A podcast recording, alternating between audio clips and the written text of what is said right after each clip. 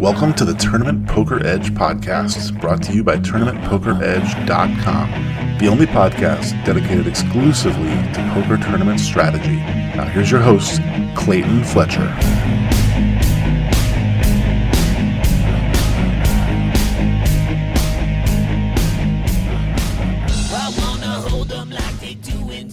Hello, once again, everybody, and welcome to the Tournament Poker Edge podcast.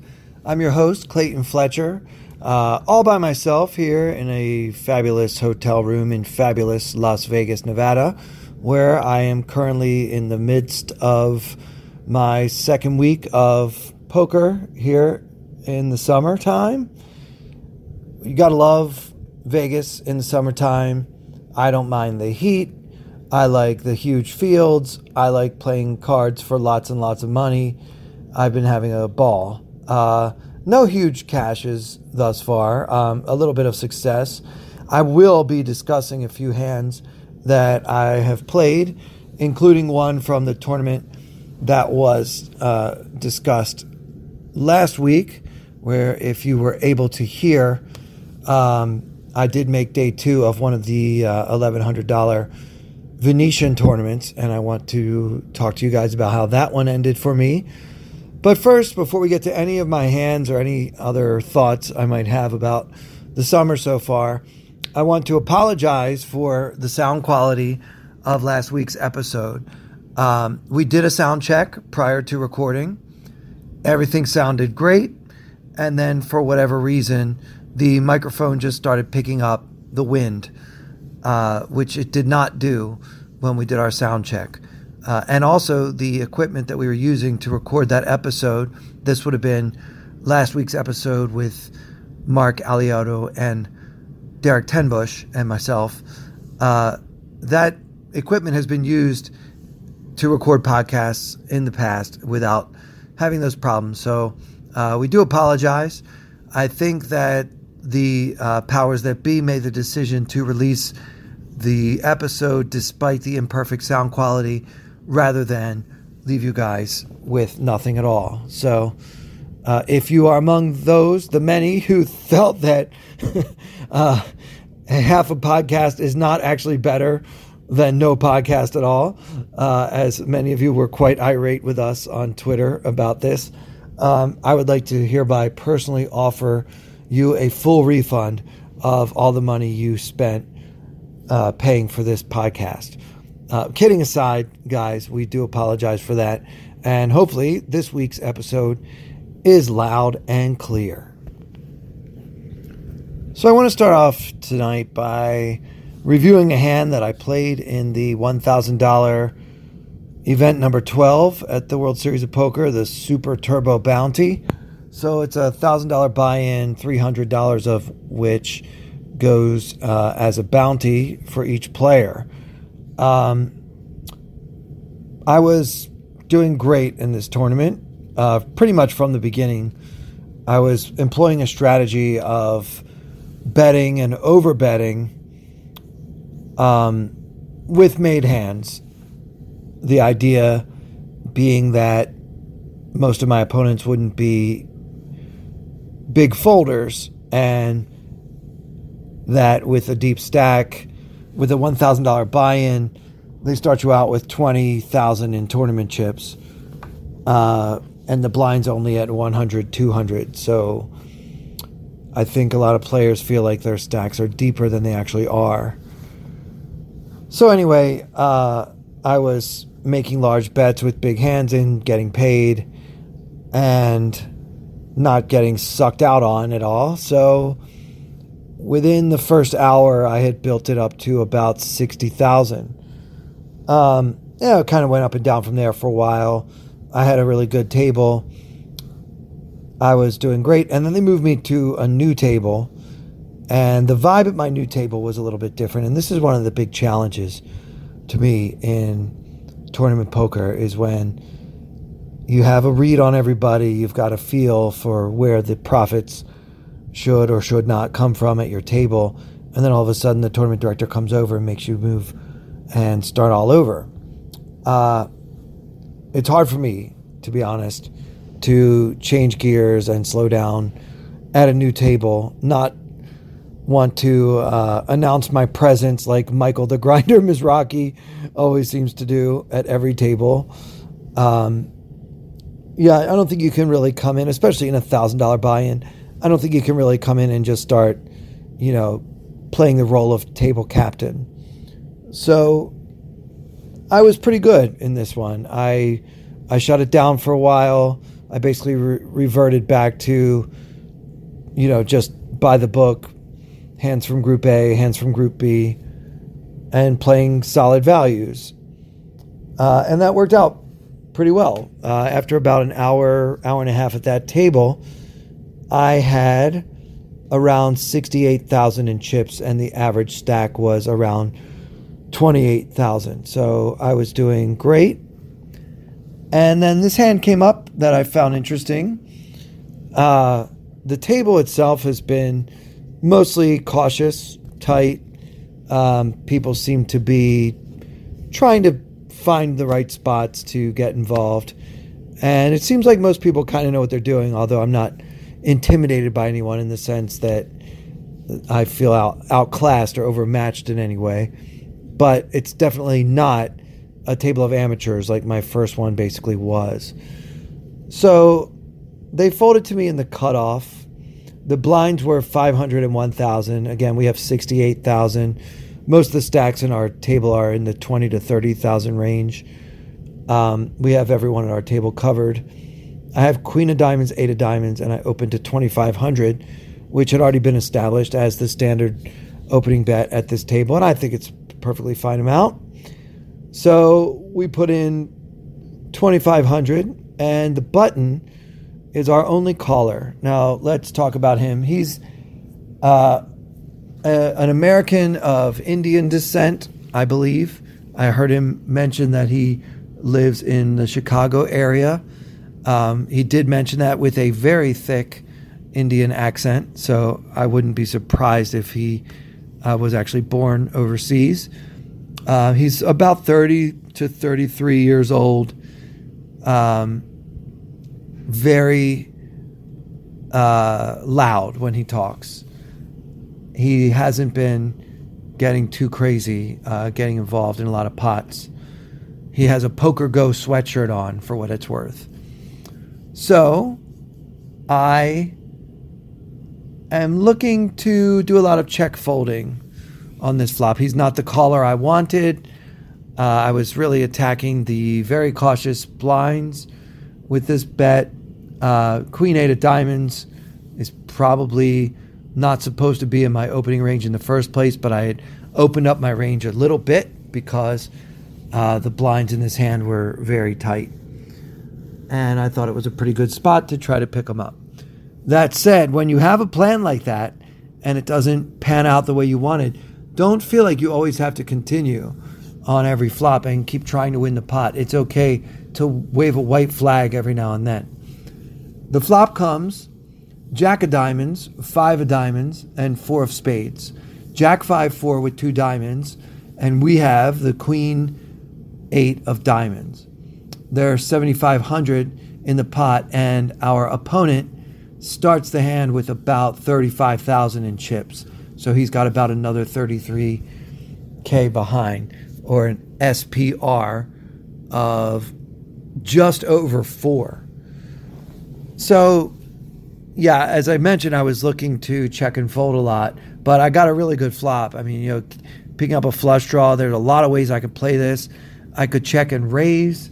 Um, because I will have a lot of check folds in my range. You might want to protect those by mixing in some of your flush draws into your check raising range. Um, I could bet fairly big here, although I'm not sure what exactly that would represent. I suppose it would be an overpair. Uh, I decided to go for the down bet. I've been experimenting with this a bit. I've noticed that a lot of the solvers seem to favor these uh, small bets on not too scary flops. So I put in 2000 into the 7500 pot and my opponent called. Now, the problem with making this small bet is that when you're called, you don't know whether it was just because your opponent was getting attractive odds or whether he even thinks about the pot odds that your small bet is offering him, or whether that call actually means that he's got a piece of the board. And if he does have a piece of the board, could it be as bad as a pair of fours on Jack 5 4? Or would he uh, you know, maybe have called on the button with an ace 4 suited, flop a 4, and then fold to this bet? I don't think so. I think most players would continue. So the problem with making a small bet like this is it doesn't as Dan Harrington would say, define my hand. Uh, I really don't know where I stand against his calling range. He could have a lot of pure floats for all we know because we did price him in. Uh, that said, we have plenty of turn cards that we would love to see, uh, either because they give us a pair or a flush, or they just are cards that we can represent on the turn. And I think one of them hits. It's the King of Clubs so our board is now Jack 5 4 King with still the two original diamonds on the flop. Uh, I think this is a good card for my range. I think that I will open from the cutoff with a lot of kings in my hand and then make a small continuation bet on the flop with those kings and then make a bigger bet on the turn with those kings. So I think that the story I'm telling, if I decide to bet again, is one that makes sense. It's a feasible, plausible story that we are hoping our opponent will buy and fold whatever piece of this board he hit. So, in order to try to help him make that decision, I bet 10,000 into the 11,500 pot. So it's nearly a pot size bet and it's quite a serious bet. I am very surprised when my opponent calls this bet as well because now he's put in a total of 14,000 of his 35,000 chips, leaving himself with only 20,000 behind. So we have to try to range him. He could be slow playing a monster, perhaps pocket fives or something along those lines. Uh, he could have a flush draw himself, which it's possible could be worse than ours. Maybe with a hand like eight six of diamonds. Uh, well, we have the eight of diamonds, so let's say seven six of diamonds would be a great flop for seven six of diamonds with uh, open ender with the flush draw on Jack 5 4 with two diamonds. Um, he could also have a pair like a Jack, a 5, or a 4. When he calls, I think we can take the fives and fours mostly out of his range. I made a very large bet, and my opponent said that he's got a hand. The river is the nine of clubs, and I think our queen high is probably good less than 10% of the time on this run out. So the question is do we want to put a man to a decision for all of his tournament betting units? Uh, when he called the turn, that put 31,500 chips in the pot after he called. He's only got 20,000 behind. So he would be getting three, uh, sorry, two and a half to one on a shove, on a call if we shove. Uh, I think that much of his range is one pair, and I don't think that most players would call the shove on the river with one pair. Um, I think the nine is a scare card to some players. Uh, certainly, I could have queen 10 in my range. I like having a queen in my hand if I decide to bluff this card because having a queen makes it less likely that my opponent made the nuts. Uh, king queen 10 of course would be the nuts in this spot. So that factored into my decision and I just felt like checking and showing down queen high and losing to a hand like pocket sixes would uh, ruin my life. so I just kept going once you start bluffing, many times it makes sense to continue bluffing, and especially when it's a bounty event. It's also a turbo structure with 30 minute levels. Um, you need to accumulate faster in these events than you do in other events at the World Series. Uh, my opponent, from his perspective, if, if he has something like Queen Jack or Jack 10, uh, he can fold and pretty much feel comfortable playing his stack. He's going to have 20 big blinds, so it's not like he's desperate and so pot committed that he always has to call. So I shoved, and he called with very little hesitation with a king nine offsuit. So certainly not a hand that I thought was in his pre-flop calling range, and also definitely not a big part of his flop calling range, even though I only bet 2,000 into 7,500 on the flop of Jack 5 4 with two diamonds. My opponent with a King of Spades, nine of hearts, uh, probably shouldn't be continuing very much. Um, yeah, so that was just an unfortunate run out for me. Uh, he said several times that he thought I had made a good play as he was stacking all the chips. You know, you know, people get those chirping chips when they win a pot. Well, yeah, he started chirping right along, telling me how uh, if he hadn't made two pair with that river card, he was planning to fold his king if I shoved. Yada yada yada. I don't think I could have called you. It's a really good bet. You don't have any showdown value with queen eight of diamonds. So my opponent made sure to to inform me that he felt that I had played my hand extremely well, uh, which I'm always suspicious of players who make it such a point to tell you you played great as they stack your chips.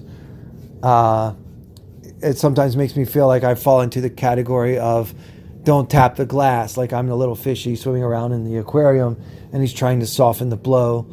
Uh, I mean, I don't see myself that way, but I'm sure that many of my opponents uh, in the last two weeks and in the last 20 years would disagree with my assessment. So, yeah, that hand cost me about half my stack, so that's never fun.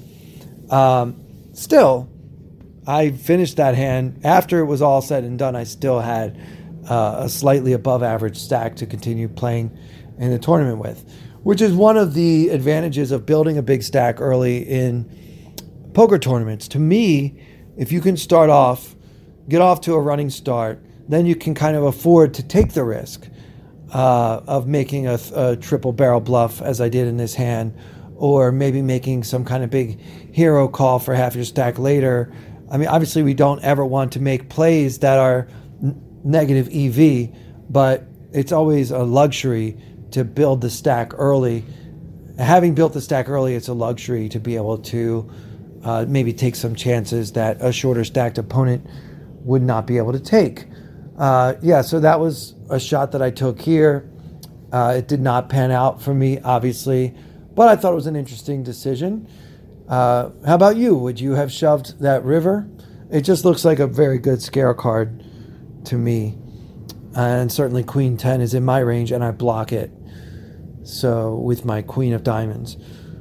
Anyway, I'd love to get your thoughts on that hand. Tweet me at Clayton Comic or uh, start a thread in the forums about uh, what a donkey I am for playing a hand in the Super Turbo Bounty event this way. I love when your bluff when your bluff doesn't work, you're a donkey, and when your bluff works, you are a beast. So this one comes from the eleven hundred dollar Venetian MSPT $3 million guaranteed tournament. MSPT stands for Mid-States Poker Tour. And I guess it's just uh, another one of these like smaller heartland poker tour types of things, except for some reason, mid states includes Las Vegas. anyway, um, they shattered the guarantee. They have over $4 million in the prize pool they had four starting days. So I played on Monday, and now I came back finally on Friday for day two. 4,593 people entered, and I think 500 came back for day two. When it was down to 453 players, I was actually surprised that the tournament director did not decide to start hand for hand at that time. Uh, but he did not. Uh, as a result, some people were stalling and doing the things that players do on the bubble.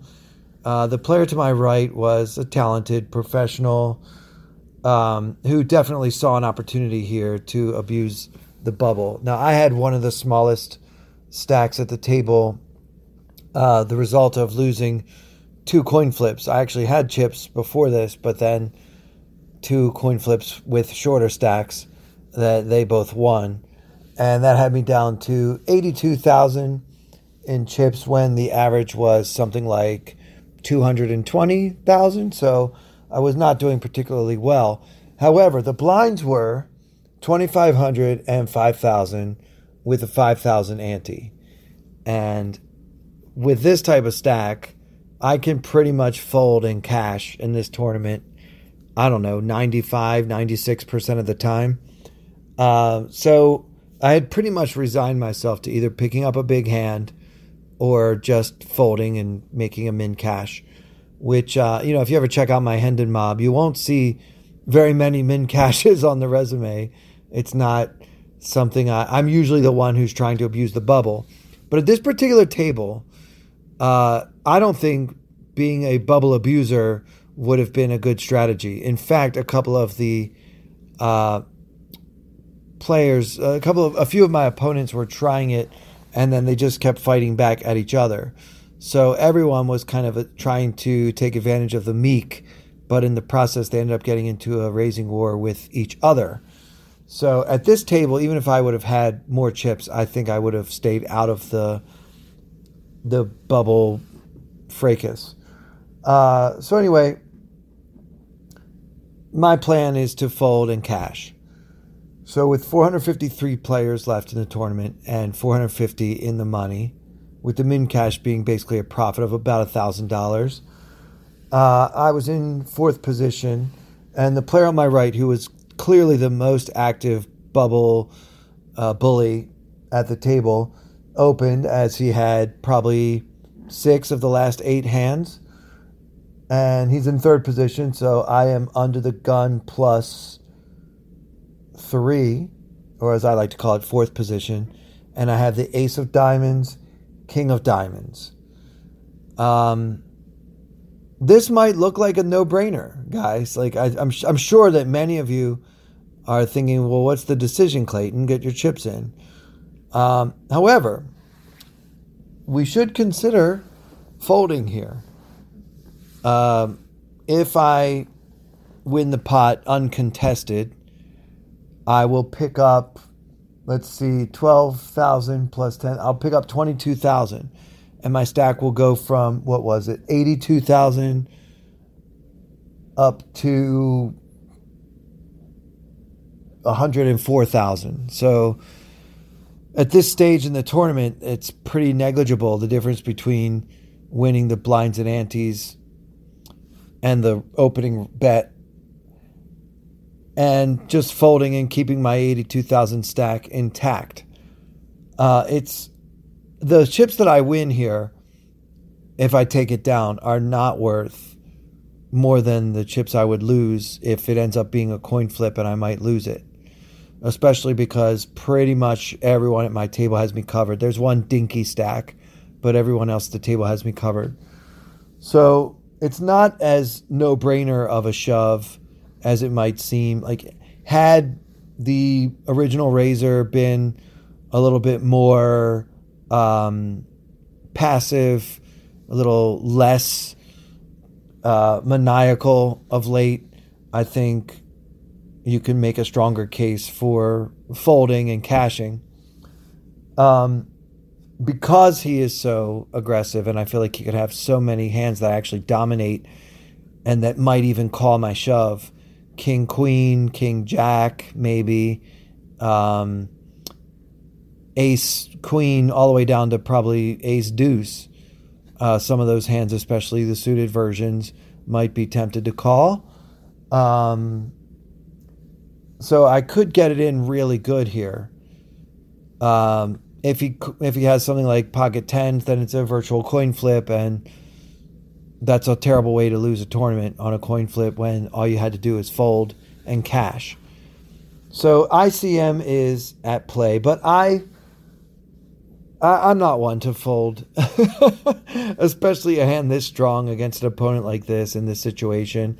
And I honestly don't care that much about the min cash. I should care more because over the course of my career, I probably could have won another, I don't know, fifty thousand dollars, which is you know no small amount for all the times that I bubbled. I've probably bubbled more than just about anybody.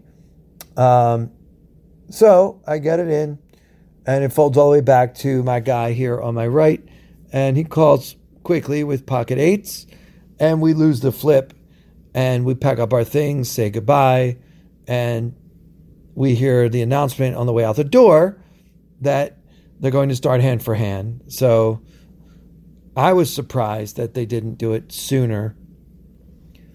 Then I announced my fate on Twitter, and several people tweeted back at me saying, Come back to Venetian, you actually won a prize. As it turns out, someone had miscalculated how many players were left. There were 452 remaining, not 453. And on the same at the same time that I lost, two other players lost around that same time, which I don't know how they determined that exactly. It was not hand for hand. Uh, but I was called back to the Venetian, and the prize for 450th place was $2,118, and I received $706, which is one third of that prize. So, what that tells us is that 452, 451, and 450 all busted on the same hand or around the same moment in time. And because the tournament director did not handle the bubble correctly, uh, someone had to be called back. So I'm not mad at it. I was happy to come back and collect a, a 66% of my of my original buy-in back. But when you make day two, of a $3 million tournament, you're not really looking to min cash, or in my case, even smaller than that. So, anyway, I found this spot interesting. Um, it was kind of fun to come back and get a prize, but overall, I just thought how many of us would just not even consider folding a hand as beautiful as Ace of Diamonds, King of Diamonds in this exact situation. So for me, it was not a no brainer, but uh, I think against his range, my hand is just too strong to fold. Okay, over the weekend, we took a shot at the Millionaire Maker event, a $1,500 World Series of Poker tournament with two starting days. I think players allowed to re enter once per day. Uh, it's called the Millionaire Maker because first prize is guaranteed to be at least $1 million. Um, I have cashed in the Millionaire Maker a couple of times before. I have good uh, memories of playing in this tournament, so I was excited. Um, the Millionaire Maker does not disappoint.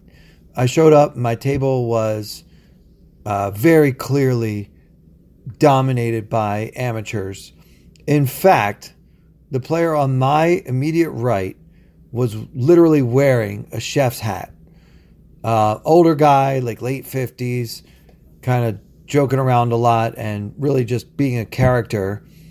And he had this gigantic white chef's hat. And uh, that was fun. You know, a lot of us were kind of playing around with, you know, making jokes about the hat. Uh, if I beat you, do I win the hat? That, that kind of stuff. A lot of fun and games at that table, and really the kind of vibe I like to have when I play. I don't care if you're really good at poker, but there's nothing wrong with also having a personality. Um, yeah, and other players at the table kind of laughing and playing. Some of them seemed like they knew who I was, and then eventually we all started talking about comedy and eh, you know just good times all around. So good vibes. Very early in that tournament, um, I had run my twenty-five thousand. No, maybe it was a thirty thousand starting stack up to. I had thirty-five thousand for sure. The blinds were one hundred and one hundred. Uh, so this was quite early. So really loose table. A lot of people seeing a lot of flops, feeling like these chips don't even matter because they're so deep, yada, yada. Uh, and we get an early position raised to 300 and four, no, three callers to my right. So there's four people in this pot already, and I'm on the button with the King of Hearts, Trey of Hearts. Now, if you wanted to tell me that this is a junk hand and that you don't play it under any circumstances except if you're in the big blind and no one raises, I will say that's totally fine. Uh, at a table like this where I'm not too worried about being outplayed or put into any ridiculously hard spots if I flop a pair of kings or something, uh, I feel like, especially on the button, I can go ahead and call the, the small raise. So it was 100 100. He raised to 300 and I decided to call and see a flop. The big blind came along as well, and we end up with six to the flop. And it's a good flop for us. Ace of hearts, ten of hearts, six of clubs. So we have the nut flush draw. Um, everybody checks to me. And so now with, what is it? 18, 1900 in the pot. 1900 in the pot. Uh, I can bet. I could bet big. I could bet small. I could bet medium. I could check. Uh, sometimes checking with a draw to the nuts is good because you don't have to. You don't want to get check raised uh, on on this flop because you're probably going to have to call, especially being so deep. Um, if I'm check raised, I could also put this hand into my bet three bet range uh, because it is a very strong draw, and you could sometimes get all in or get a lot of chips in anyway, versus a, a worse flush draw. Uh, so those are the things to consider. I decided to bet, and the reasons are well. Number one, I'm. It's perfectly fine with me if nobody has an ace, so nobody wants to play, and I really feel like at this table there's a very strong chance that no one does have an ace. I think it's uncommon for inexperienced amateur players to check top pair on such a draw heavy board. Ace of hearts, 10 of hearts, 6 of clubs is not a board that amateur players would slow play. It's also not a board that anyone should typically slow play, but I point out that my opponents seem non professional because I think those players are even less likely to balance their aces in this situation. They would just pretty much bet to protect because they worry about a scare card or you know, losing the pot on the turn. Um, so because no one has an ace, or almost surely no one has an ace, I feel like betting is a great way for me to buy some outs. If someone has a hand like King Nine or King Jack, uh, they might call with the gut shot, but many players don't like to do that unless they have the King of Hearts because then, in addition to their gut shot, they could also pick up uh, the nut heart draw on the turn um, sometimes. I have the King of Hearts, so I'm not concerned about them getting sticky with those hands uh, this time. So I bet 1,000, and I'm hoping to, to take it down, but if not, I can maybe maybe buy some king outs. So the plan is if I bet and get action, uh, I'm probably going to shut down on the turn. So try to take a free card and see if we can hit this flush, right? So I bet 1,000. The big blind, who is a pretty clueless looking old guy, like, you know, anybody over 40, I have to say they're old guys, even though I'm over 40 myself. Uh, but yeah, this guy seems like uh, definitely a weekend warrior type in town for the weekend. I would bet he has a job. Uh, took a few days off, came to Vegas, wanted to play the Millionaire Maker. Um, that type. He calls, and the original raiser, who I haven't really talked about yet, but was, uh, you know, a competent thirty-something uh, Asian player who probably wasn't a pro, but definitely knew his way around the poker table. I was very surprised to see him overcall, though. I don't think he should have many aces and play them this way to check and call, because when he checks, who where does he expect the bet to come from? Um, I don't know. I could see him having a, a bigger check raise range, like when he flops a set and he wants to just be tricky. Uh, if he has a flush draw himself, things like that. But it's odd the way he's playing the hand. Overcalling here is is non-standard to st- to say the least. And I honestly could not put him on anything. Uh, my best guess now is that he had something like pocket queens and just wanted to find out if he could hit a queen or a jack or a 10 on the turn, or if the turn might check all the way around. Uh, then he might actually have the winner.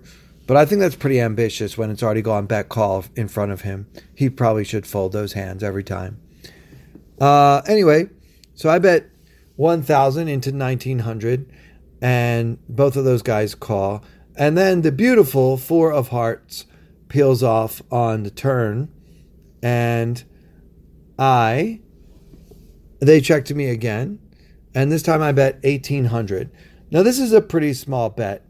I mean, we've we've built a pot of 4800 and I'm betting 1800 into 4800. The reason why is because I'd like to get action from middle pair. As I mentioned, I don't believe anyone has an ace very much in this spot. So, with that in mind, I don't want to blow somebody off of a 10. Um, I'd like them to, to continue playing when they have a 10. Um, so this sizing might entice them to call and see if they can hit two pair or something like that. So yeah, 1800 and then the older gentleman, the weekend warrior in the big blind puts in 3 gold, which is 3000, which is an illegal raise. Uh, and then the original raiser finally folds and the dealer tells me 3000 and now with the nuts i have to explain to her that his sizing is not allowed. He needs to make it 3600 without salivating at the fact that i just got check raised. Anytime you're holding the nuts and you get check raised it's a pretty darn good feeling. Uh, so you know i'm trying to control my emotions but i'm also explaining to the dealer that she can't let him make it 3000 so the ruling is uh, that he has to make it 3600 and now i have a decision. Like we know that we're winning this pot um, because we have the nuts. But should we raise again? He's done a minimum check raise here on the turn. Well a player like this really only makes this play with flushes. I don't think this particular player would have even a set in his range for checking and raising. Uh, I think that because six players saw the flop and because there were two hearts on the board then and now there are three, a player like him would not check raise a set. So that leaves bluffs and flushes with a very large bias towards flushes. So, because I'm not worried about uh, losing him, I just call, and the plan is to try to get all in on the river when he makes a big bet with his flush on the end. I think I sold it pretty well that I was concerned about the flush, um, but that I called anyway. And I think that my opponent should usually put me on two pair or a set, but probably not a flush in in that situation. Um, so now we've put in 36 each into the 4800 pot. So let's call it 12,000. And my opponent only has another 23,000 behind. And I think that with a flush, uh, having check raised on the turn, he's probably going to make, uh, assuming the board doesn't pair on the end, uh, or another heart could also kill my action. I didn't really think about that.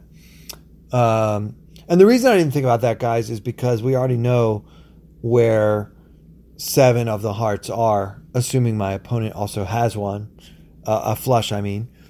So having check raised the turn, I expect him to always bet the river and he's going to commit himself, and then I can shove, and then he can call and see the bad news and go back to Nebraska and tell all of his friends there that he lost a millionaire maker with a flush against a better flush.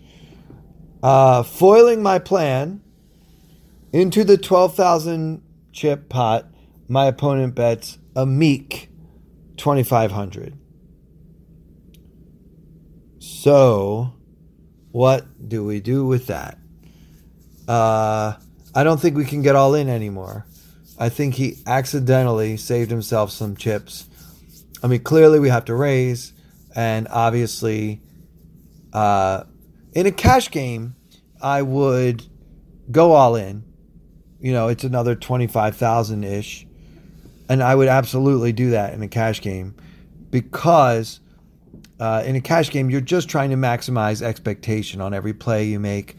And I honestly believe that shoving here does maximize expectation in terms of uh, the, just the actual mathematical EV. But because in tournaments accumulation is so important, I need to make a bet here that is going to extract uh, some amount of chips from my opponent pretty often. So, for example, if I make it 5,000, he's always calling with a flush. If I make it 7,500, he's almost always calling with a flush, and so on. Uh, I think if I shove, he will sometimes call with a flush. Uh, and it's probably, the math works out that it's probably the best EV. But because it's a tournament and because you need to make sure you get paid, you want to make sure you get these calls in tournaments, sometimes sizing down a little bit while still trying to find that sweet spot. So I put the sweet spot at 11,000. So I thought that my opponent wouldn't like it, but he might look at his stack and see that he'll still have half of his 25,000 still intact uh, if he calls the 11K. So that's how I arrived at that figure, and he called instantly, making me wish I had shoved. but yeah, of course, that's a result. And sure enough, he had a flush draw, a flush. So he had the seven, what do you have? Eight, seven of hearts. So yeah, bad luck for him. Notice, by the way, that he flopped a flush draw and a gut shot and checked and called with it. So, I mean, that's that's who's playing the Millionaire Maker guys.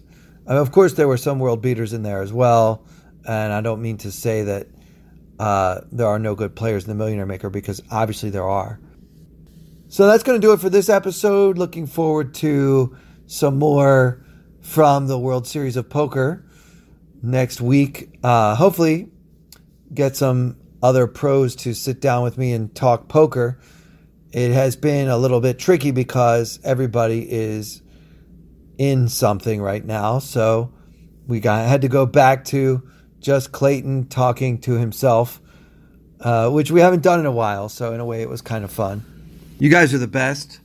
If you have a chance, please rate and review the podcast, especially on iTunes. That is probably the best way for a podcast to begin climbing the ranks in the category in which it fits. And uh, we are a free podcast. We do this every week as a service to the poker community and particularly the TPE community. So if you are not yet a member of Tournament Poker Edge, I recommend you subscribe immediately. Uh, it is as little as $25 a month for membership, and with your membership, you get access to more incredible, just thought provoking poker content than you could possibly consume in a lifetime. And that is not an exaggeration. So do that today. For everyone here at Tournament Poker Edge, I'm Clayton Fletcher. Thank you all so much for listening.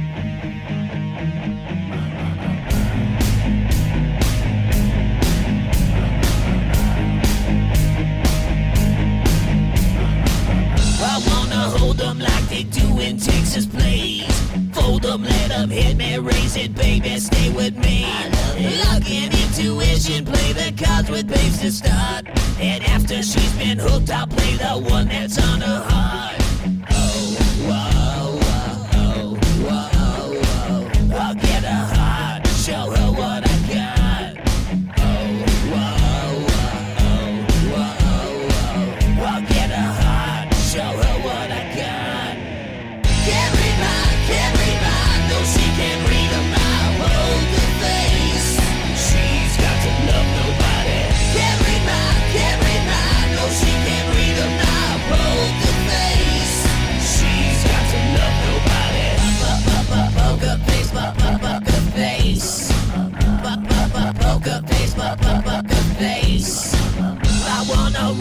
Roll with her, a hard pair we will be.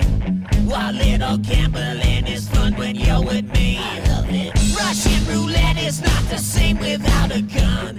And baby, when it's love, it, it's not rough, it isn't fun, fun. Oh, whoa, whoa, oh, whoa, whoa. I'll get her heart, show